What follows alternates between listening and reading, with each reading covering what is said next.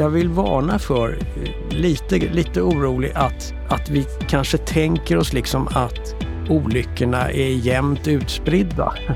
Eh, men det finns ett ordstäv som säger en olycka kommer sällan ensam. Så att då kanske vi tycker att ja, men nu har vi haft covid här och då borde det vara lugnt ett tag innan nästa epidemi. Det kommer en epidemi förr eller senare, men den kan ju komma imorgon.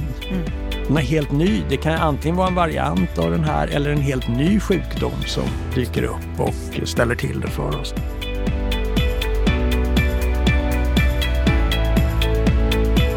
Vi kan lära av historien, men vi kan inte förutse allt. Ja, det menar universitetslektor Bo Fransén. Han är en av författarna till boken Banking Bonds National Wealth and Stockholm House Prices som har jämfört huspriser bland annat från nu till flera hundra år tillbaka i tiden. Vi kan ju tycka att vi lever i en exceptionell tid där det aldrig varit så dyrt att bo som nu, där det aldrig har varit så höga huspriser, även om de ju har varit på nedåtgående senaste året. Men om vi jämför 600 år tillbaka i tiden så kan vi se att det har varit förändringar på marknaden förr och det har varit tuffare att bo, dyrare att bo tidigare. Vi har aldrig haft det så bra som vi har just nu. Men vi kan också konstatera att det alltid har krävts ett stort kapital för att kunna bo och det var först med miljonprogrammet som boendestandarden höjdes. Mm. Varmt välkommen till ett intressant samtal här i Bopolpodden. Ett samtal som kommer att kommenteras av Kent Persson i slutet. Jag heter Anna Bellman. Varmt välkommen till Bopolpodden.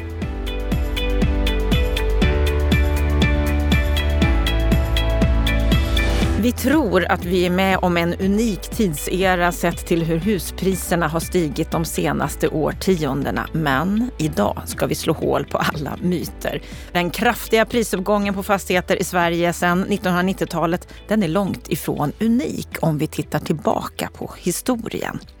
I slutet av förra året, 2022, så kom en ny bok ut. Banking, Bonds, National Wealth and Stockholm House Prices. En unik redovisning av bland annat hur huspriserna realt har utvecklats i Sverige under 600 års tid. Och den här boken den kastar ett nytt ljus över debatten om huspriser och vad som egentligen utlöser ett prisfall. Och det här är den tredje delen i ett researchprojekt som koordineras av Riksbanken. Och med mig här i studion så har jag en av forskarna som har skrivit om just husprisutvecklingen. Varmt välkommen till Bopolpodden, Bo Fransén. Tack. Vad är din sinnesstämning idag? Eh, när det gäller bopriserna? Ja, eller när det gäller generellt. Hur har du det? Ja, jag har det bra. Jag är jobbonär, eh, forskare och jag har varit lärare tidigare eh, då i, i svenska historia och sådär. Men det är klart att det är en orolig tid vi lever i och det finns eh, paralleller att dra. Jag, jag, vet att kanske en elefant i rummet är att folk undrar ja, hur kommer nu att gå med bopriserna?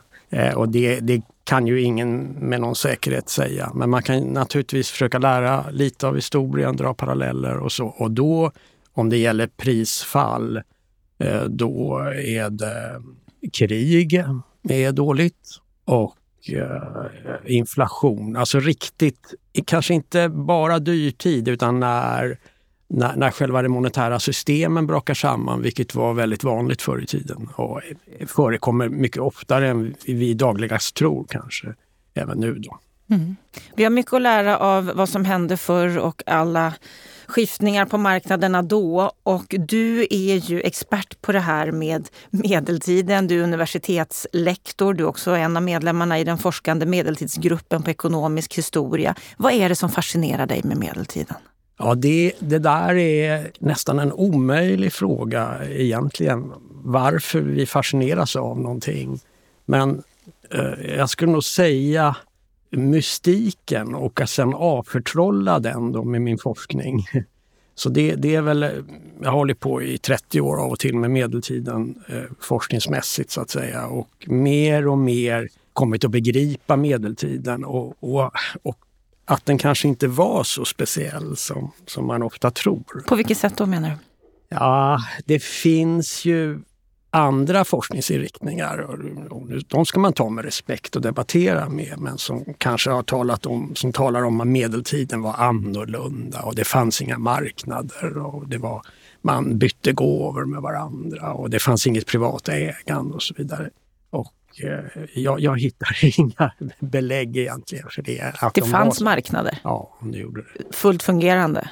Ja, alltså en upptäckt var eh, Ansgars-legenden skriven på 800-talet om Birka som var Sveriges första stad. Och, och där nämns det i förbigående då eh, att Ansgar dels får en tomt i donation, alltså det är en privat donation. Det verkar vara privatägande och en annan tomt köper han. Det är då till kyrkan och prästboet så att säga. Eh, och all, alla såna här teorier om eh, marken och som schaft. Alltså att, att det var en annan typ av ekonomi. Jag tycker det bara faller platt i marken i det fallet. Nu kan, nu kan Birka ha varit speciellt och in, inte jämförbart med landsbygden och så. Men vi, vi har ju tagit fram tusentals siffror och eh, det verkar när man processa de här på rätt sätt, till exempel för att vi måste hela tiden eh, så att säga deflatera för inflationen, alltså ta hänsyn till inflationen så att eh, se de reala prissättningarna. Och det här är en viktig punkt som vi kanske kan återkomma till. Men gör man det så, så verkar me, redan på medeltiden i Stockholm, då, som är vår studie, det är inte Sverige utan det är Stockholm, så verkar människor på pricken ha vetat vad till exempel en kvadrataln tomt kostade i, i dagens Gamla stan. Och det där är ju häftigt därför att vi, ni har ju siffror för 600 år tillbaka i tiden. Varför har ni gjort den här boken? Ja, det, det är en kritisk fråga förstås. Men vi, vi har, många av oss har en förkärlek för la longue durée, långa strukturer att kunna följa. Och då kan man naturligtvis invända, ja men är det meningsfullt att jämföra eh, över 600 år? Och en motfråga är ju när, tar det, när kan man inte jämföra längre? Då? Ja, alltså, och vad är svaret på det? Ja, nej, det är va? meningsfullt att jämföra? Ja, det är meningsfullt att jämföra. Visst är det det. Oh ja, oh ja. Så det är meningsfullt att jämföra. Och vem är egentligen målgruppen? Vem är det ni riktar er till? Ja, det är ju forskarvärlden förstås primärt. Men, men vi har ju en tredje uppgift nu för tiden vid universitetet och det är ju att popularisera. Så att, så att, så att det här samtalet är en bit av det, så att säga, uppdraget också. Eh, sen, sen så har jag skrivit en, en understreckare och det var en artikel i, i Svenska Dagbladet nyligen också om det här projektet. Mm, mm. Så det har ju verkligen kommit ut och som sagt, vi samtalar om det här nu för det är kanske inte helt lätt att ta till sig den här boken. Den är ganska så tjock, 448 ja. sidor. Den är skriven på engelska. Varför har ni valt att göra det när det handlar om Stockholm? Ja, jag, jag, jag är lite gammaldags. Jag skulle föredra att skriva på svenska. Och, och den, det medeltidskapitlet och 1500-talet som jag skrev med, tillsammans med Johan Söderberg som tyvärr avled här i somras.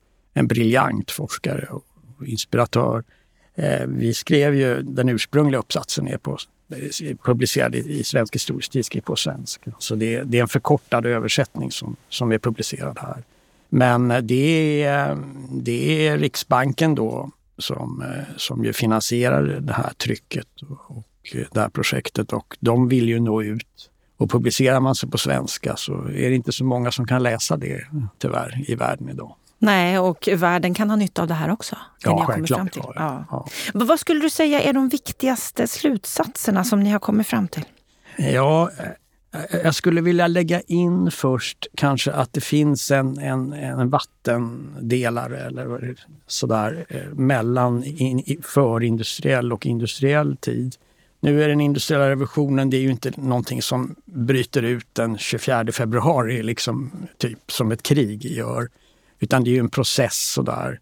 Eh, och Per-Anders Fogelström låter ju sin Henning komma till Stockholm 1860 och det är ungefär där men, men, men tillväxten har börjat tidigare. Och det, det här 1860 det är ungefär 100 år efter England, södra England då, som, där industrialiseringen startar.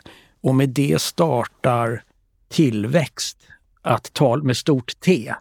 Och vi tror oss veta att den genomsnittliga tillväxten i det förindustriella samhället, säg mellan år 1000 och 1700, mellan Olof Skötkonung och Karl XII, det var en promille om året. Och det leder, en sån till, långsam tillväxt är nog egentligen inte märkbar ens under ett människoliv. Och på 700 år dubblar man BNP. Men med 2 tillväxt, som jag tror vi kan anta åtminstone skedde i Sverige från 1820 ungefär, framförallt på landsbygden, men kanske också inom bergsbruket. Det leder till en BNP-tillväxt på 35 år, en BNP-dubblering på 35 år. Så att det är ju en, en, en, en stor skillnad så att säga. Så att, så att människor förr i tiden levde ju i en värld rätt, till synes ganska oföränderlig. Men, men, men, även om dramatiska saker kunde ske och även bra saker som go, goda skördeår och ökad handel och sådana saker. Så sen 1700-talet kan man säga det är då vi såg en mer påtaglig förändring på marknaden? Ja, i världen. Ja, det, det får man lov att säga, även om det, det inte märks i Sverige. Det är lite komplicerat det där. Eh, vi har ju en väldig folkökning i Sverige. Jag tror att det liksom finns ett slags produktionseffektivisering men befolkningen ökar så snabbt att eh, egentligen var nog, eh, ursäkta uttrycket, 1700-talet för jävligt helt enkelt. Det var väldigt lite mat på bordet i alla fall, har vi kunnat se av siffror. Människor hade det tufft? Ja, Betydligt tuffare än idag? Ja, det... Vi har det ganska bra om vi ser det ur ett historiskt perspektiv. Ja. Är, det, är det det du säger? Ja, det är det. Och man ska vara klar över att eh, förr i tiden vanliga människor, alltså inte de vi läser om som ofta är högerståndspersoner, kungar och drottningar och andra, heliga Birgitta och sådär. Men, men vanliga människor, genomsnittsmänniskan, där gick eh, all inkomst gick i stort sett då till mat, lite dåliga kläder och tak över huvudet, en sovplats. Det, det är liksom... Och hur mycket la man på sitt boende? Det, det kunde naturligtvis variera. Eh, folk kunde nöja sig då med en sovplats eller halv sovplats.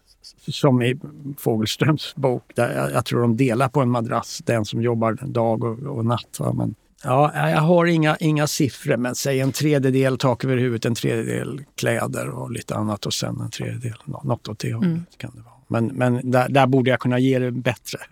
Men det här med att vi har våra egna boenden, ganska så stora boenden som vi har idag. Hur, hur, hur pass långt tillbaka går vi för att se att, att det är ett vanligt, vanlig boendeform så att säga?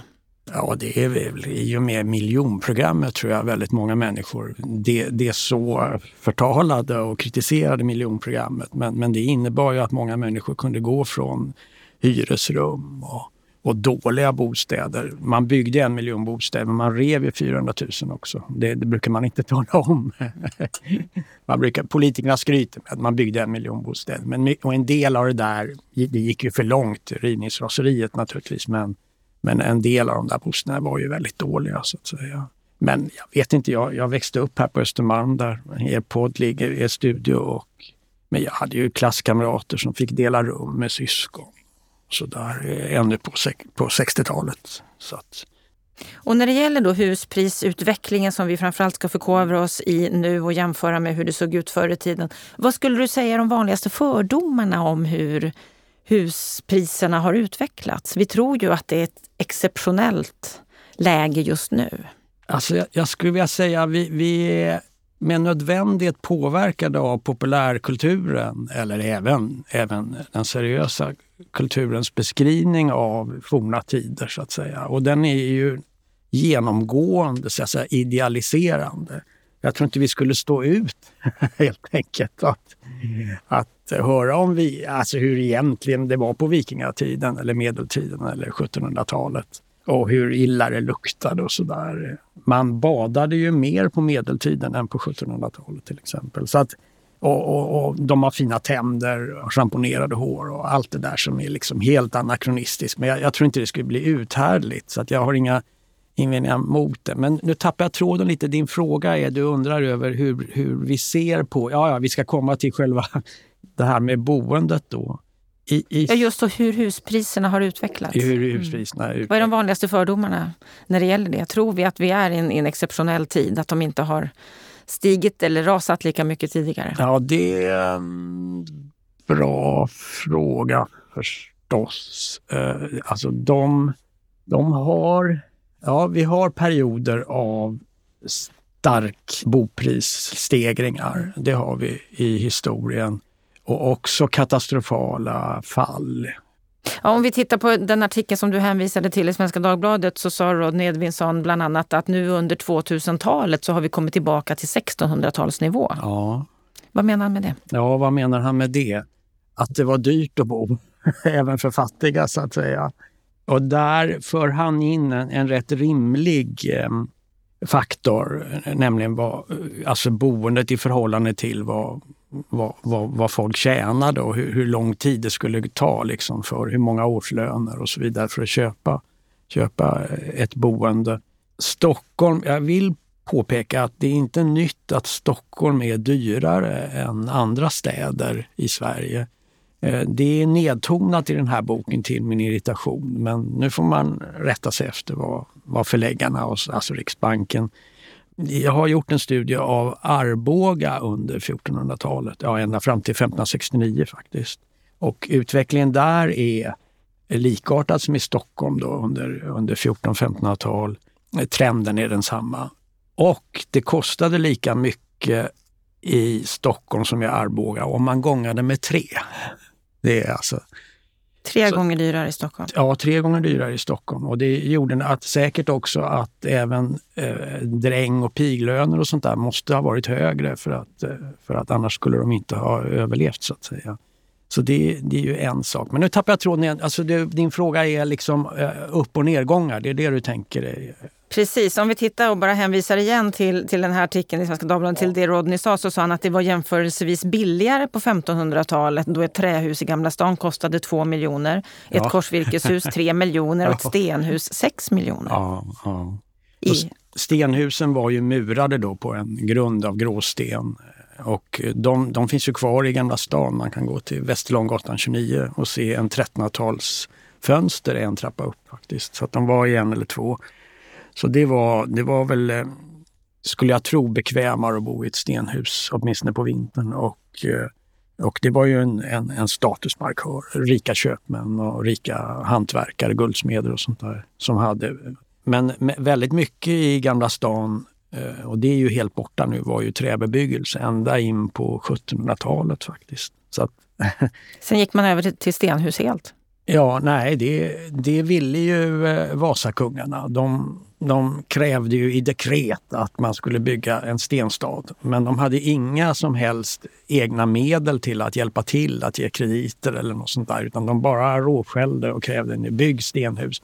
Därför att det var så pinsamt när det kom ambassadörer från eh, rika länder och så bodde kungen i en, en, en, en lerig bondby.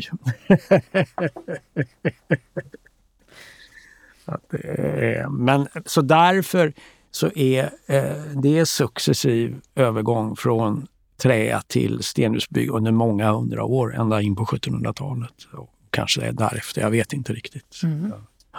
Det, vi, det vi också kan, kan läsa i er bok det är att 1900-talet egentligen är mer problematiskt än medeltiden för hyresregleringen har skapat olika prissättningar där en fastighet är dyrare som bostadsrätter än som hyresfastigheter. Ja medeltiden var, trots vissa regleringar, men som egentligen är rätt rimliga, eh, en väldigt fri tid, en liberal tid. Alltså det var en, en fri prissättning. Det fanns i det medeltida samhället en, alltid en, en hembudsplikt så att säga och det gällde till släktingar. Men när de i fåtal fall effektueras så, eh, så är det ändå ett, liksom ett, ett ett eh, marknadspris. Det är inte så att man som släkting kan gå in, ja men jag vill utnyttja min hembudsrätt här, men man får inte någonting egentligen billigare för den skull.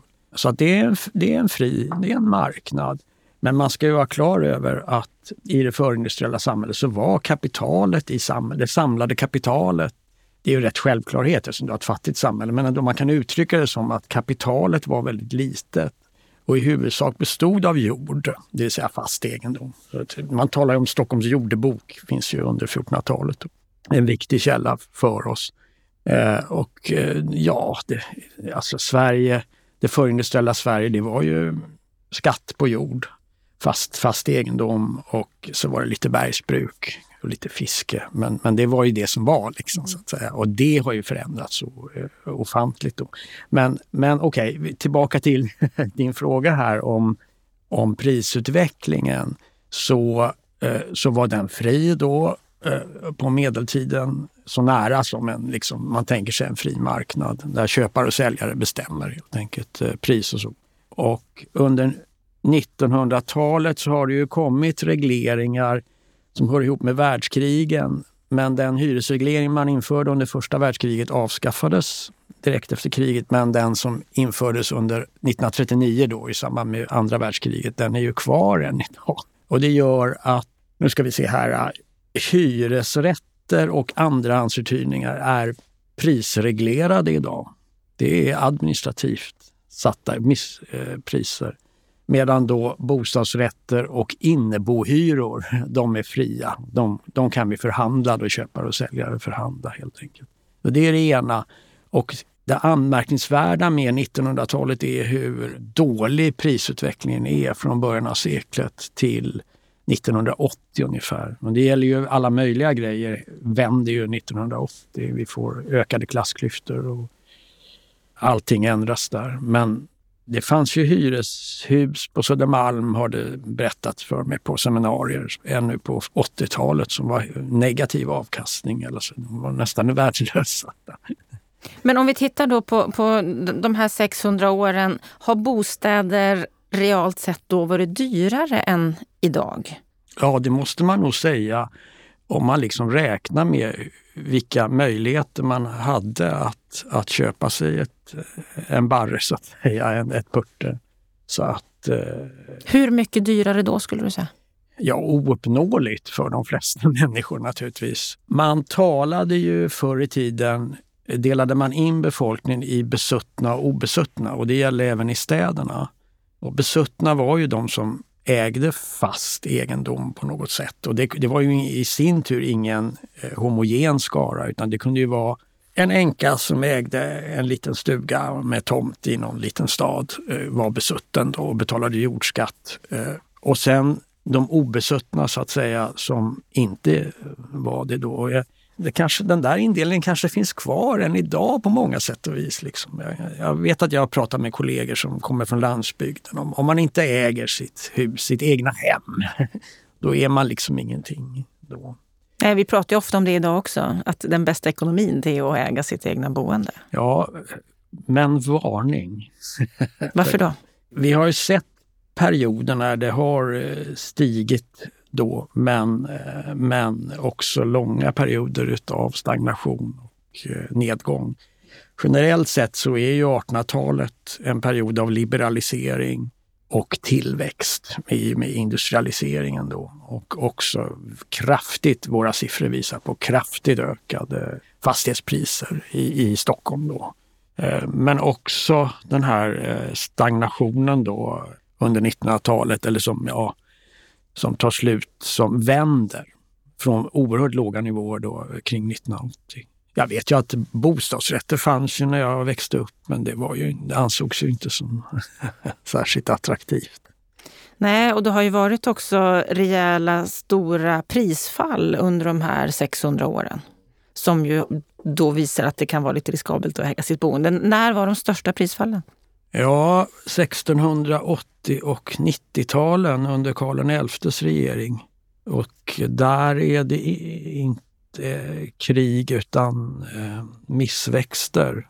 Det var ju väldigt kallt på eh, 1600-talet fortfarande. Och hög inflation va? Nej. Inte, inte det då? Nej, mm. inte då. Och det kan man nog göra en ekonomisk historisk poäng av att eh, alltså många människor svalt helt enkelt ihjäl i Sverige. Det var fortfarande, man hade inte, eller brydde sig inte, jag vet inte. Men, men eh, det var missväxter på grund av dåligt väder. Folk svalt. Men studsade man studs, priserna studsade tillbaka väldigt kvickt. Och en tolkning som jag gillar det är just att man höll penningvärdet, det sjönk ju, men men inte så mycket så att det hölls någorlunda intakt, vilket är en väldigt bra sak eh, för marknaderna att få dem att fungera och också så att säga åter, ja, så att man kan studsa tillbaka så att säga. Det skedde ju inte sen under hans eh, sonen då, Karl XIIs tid. Men vi har ju bland annat ett exempel då inflationen var så hög som 124 procent. Ja. Där fastigheterna halverades i värde. Ja, det, När, var, var är vi då i tiden? ja, det är Karl XIIs period. Då. Jag eh, gillar inte Karl XII.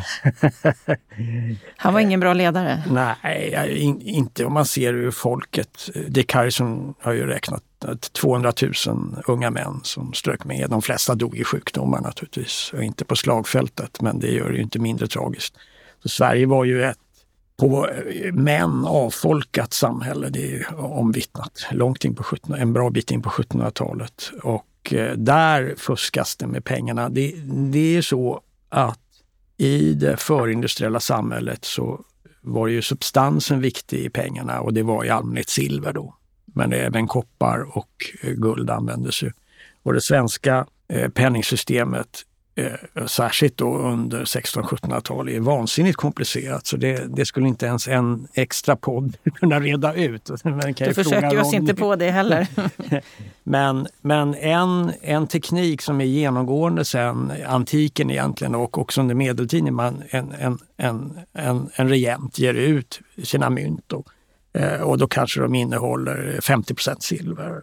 Eh, men så gör man en vinst på att reducera den här eh, och eh, i nya mynt. Och man, man tar in gamla mynt och så smälter man om dem och så ger man ut ännu fler. Man blandar i mer koppar och sådär. Och ofta kan man gå ner då till slut till kanske 5% silver eller inget silver alls. Va? Och, och då får man en krasch så att säga. Och, jag är inte säker på att alla historiker riktigt förstår vilken katastrof det här är även för fatt, vanliga, eller kanske i synnerhet riktigt fattiga människor. Så plötsligt är deras pengar värdelösa.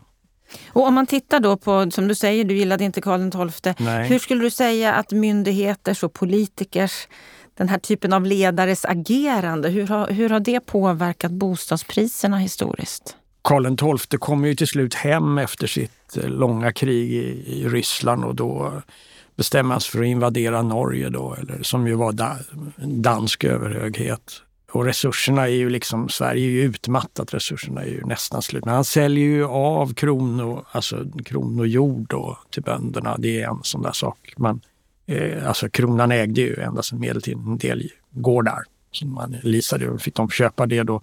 Det var ett sätt att få in. Och ett annat sätt var de här så kallade nödmynten då.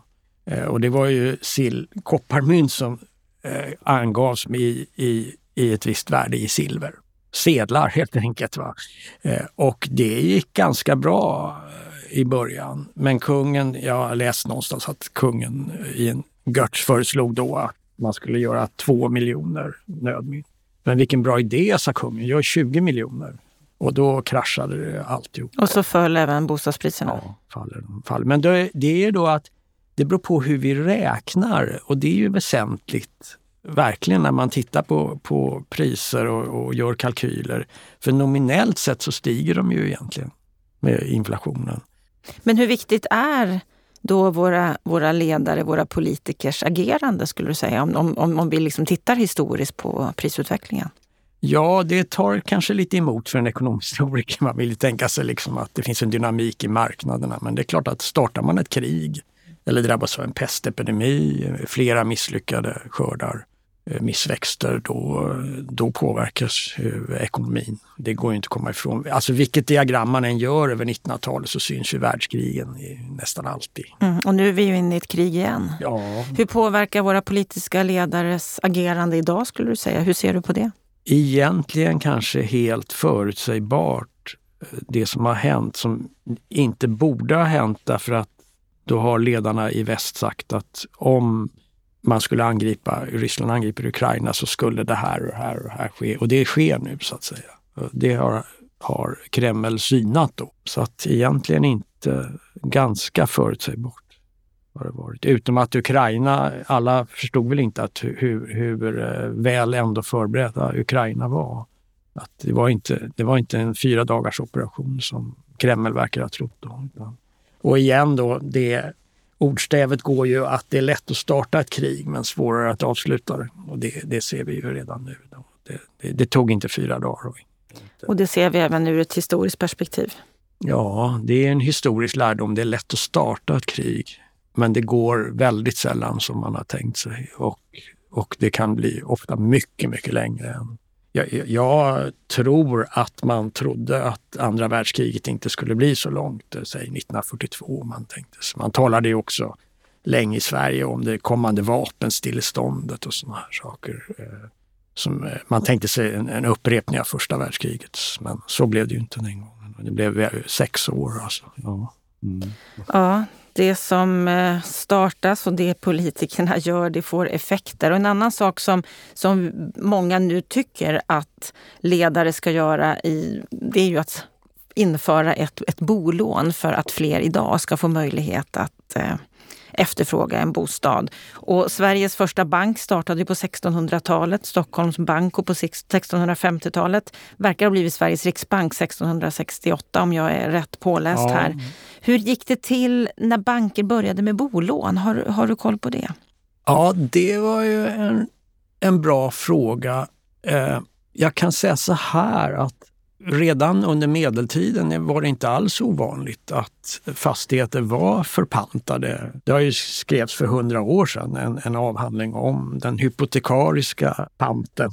Eftersom det på medeltiden var så att om man pantsatte någonting så, så i sitt hus, då, då överlät man brukningsrätten. Men småningom så betalade man istället ränta då för och så kunde man bo kvar. Och jag har påfallande ofta hittat att Eh, det var ett sätt, ett sätt att finansiera sitt eh, ståtliga stenhus eller eh, trädgård var ändå att också låna mot pant så att säga. Men då fanns det ju, det är ju först med banksystemet växer fram då under 1600-1700-tal. Men hur mycket de ägnar sig åt låneverksamhet i fastighetssektorn det får vi återkomma till kanske. Ja, alltså jag är inte ens säker på att vi har utforskat det. Nej, det är en bra idé. Då, då, lämnar jag den till dig och så tänker jag att vi ska försöka sammanfatta de här 600 åren. Ja. Det är väldigt lång tid, vi har bara hunnit beröra det på ytan. Men om vi försöker dra några slutsatser kring det här. Vilka slutsatser kan vi dra av historien när det gäller till prisutveckling? Ja, studenter har frågat mig ibland, är det lätt är det okej okay att köpa nu och så där stackarna då. För att den här prisuppgången som har varit har ju gynnat gamla gubbar som mig då, på, på de ungas bekostnad. Så att det, jag blir, det är ju en överföring mellan generationer, förmögenhetsöverföring mellan generationer. Men alltså vilka slutsatser av de här 600 åren? Ja, köp för att bo då säger jag, inte för att spekulera. Det, det, det är väl det enda vettiga rådet. Så att, att, att, man, man köper och sen om det sen faller, då är det förargligt förstås. Man, man, helst vill man ju köpa på botten. Men, men om man köper för att bo så, så brukar man ju kunna klara sig så att säga. Då. Eh, men, men det är ju riktigt att, att som ekonomer så går vi in då och studerar marknaderna och då tänker vi oss de här ideala marknaderna. Liksom. Men att de är ju påverkas dels av av externa faktorer då som vi inte rår över, det vill säga krig, missväxt, pest, sådana saker. Det är det ena. Men det andra är ju naturligtvis politikerna går in och till exempel förstör då eh, det monetära systemet eh, så att det måste byggas upp igen. Med fallet Gustav. ja, det gäller ju Vasakungarna allihop och eh, också, också då Karl XII till exempel och andra regenter. Så att det är klart att det, det stryker under så att säga ändå marknadernas beroende av politiken, även redan under medeltiden och, och senare. Och politikerna kan göra bra saker för folk men ibland gör de eh, hiskliga saker så att säga, när de är, som är väldigt, väldigt skadliga. Mm. Mycket har hänt på 600 år. Ja. Politikerna har gjort skadliga saker. Vad tror du de kommer att göra idag? Kommer de svenska politikerna att klara av de utmaningar vi har i det här skakiga läget som är just nu? Ja, det tror jag. Jag, vill inte sprida någon panik. Eller jag tycker inte det finns något underlag för det. Utan, utan vi har ju institutioner och vi har kunskap. Bruka Sverige, jag skulle säga 90-talskrisen som vi inte har berört här eh, visade ändå på att Sverige hade institutioner som, som tog tag i de svåra problem som var. Och många människor drabbades ju hårt.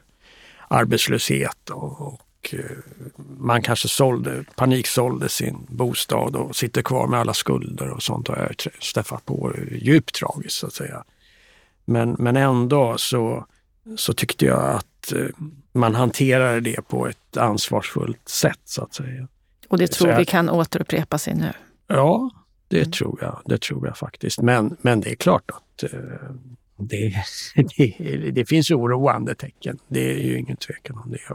Sen är det alltid det här med den svart, de svarta svanarna så att säga. Att någonting kan hända som vi inte alls har tänkt på. Då är ju eh, covid-19 ett exempel på det. Mm. det, liksom, det där talar ekonomhistoriker mer institutionellt inriktade liksom om, om att eh, risk kan vi försäkra oss emot men, det, men osäkerhet, det, vi liksom, det kan vi inte göra. 11 september eller, eller covid till exempel. Det, det är sådana händelser som eh, och sånt kan inträffa, ja. ja. Och det kan vi inte förutse eller säga om. Det är intressant att prata om därför att vi har ändå mycket att lära av historien även om vi inte kan förutse allting som kommer framåt. Nej, jag vill varna för, eh, lite, lite orolig, att, att vi kanske tänker oss liksom att olyckorna är jämnt utspridda. Eh, men det finns ett ordstäv som säger en olycka kommer sällan ensam. Så att då kanske vi tycker att ja, men nu har vi haft covid här. Och då borde det vara lugnt ett tag innan nästa epidemi. Det kommer en epidemi förr eller senare, men den kan ju komma imorgon. Mm.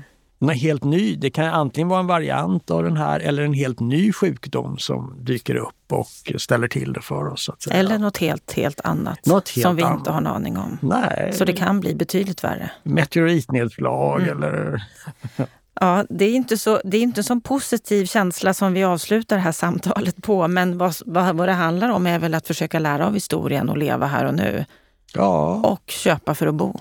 Ja, och inte spekulera i boendet. Det, det, det har jag sagt till mina studenter i alla fall. Som, men var och en upp till sig, så att säga. Ja, vi har alla ansvar för vårt eget. Och samtidigt ska vi funka tillsammans i det här samtal, ja. samhället. Ja. Ja, stort tack för den här historielektionen. Det här hade vi kunnat prata om hela, hela dagen, för det finns mycket att, att gräva i. Och om man vill göra det, ja då går det ju att få tag på er bok här, Banking Bonds, National Wealth and Stockholm House Prices. Stort tack för att du kom till Bopolpodden, Bo Franzén. Ja, mitt nöje.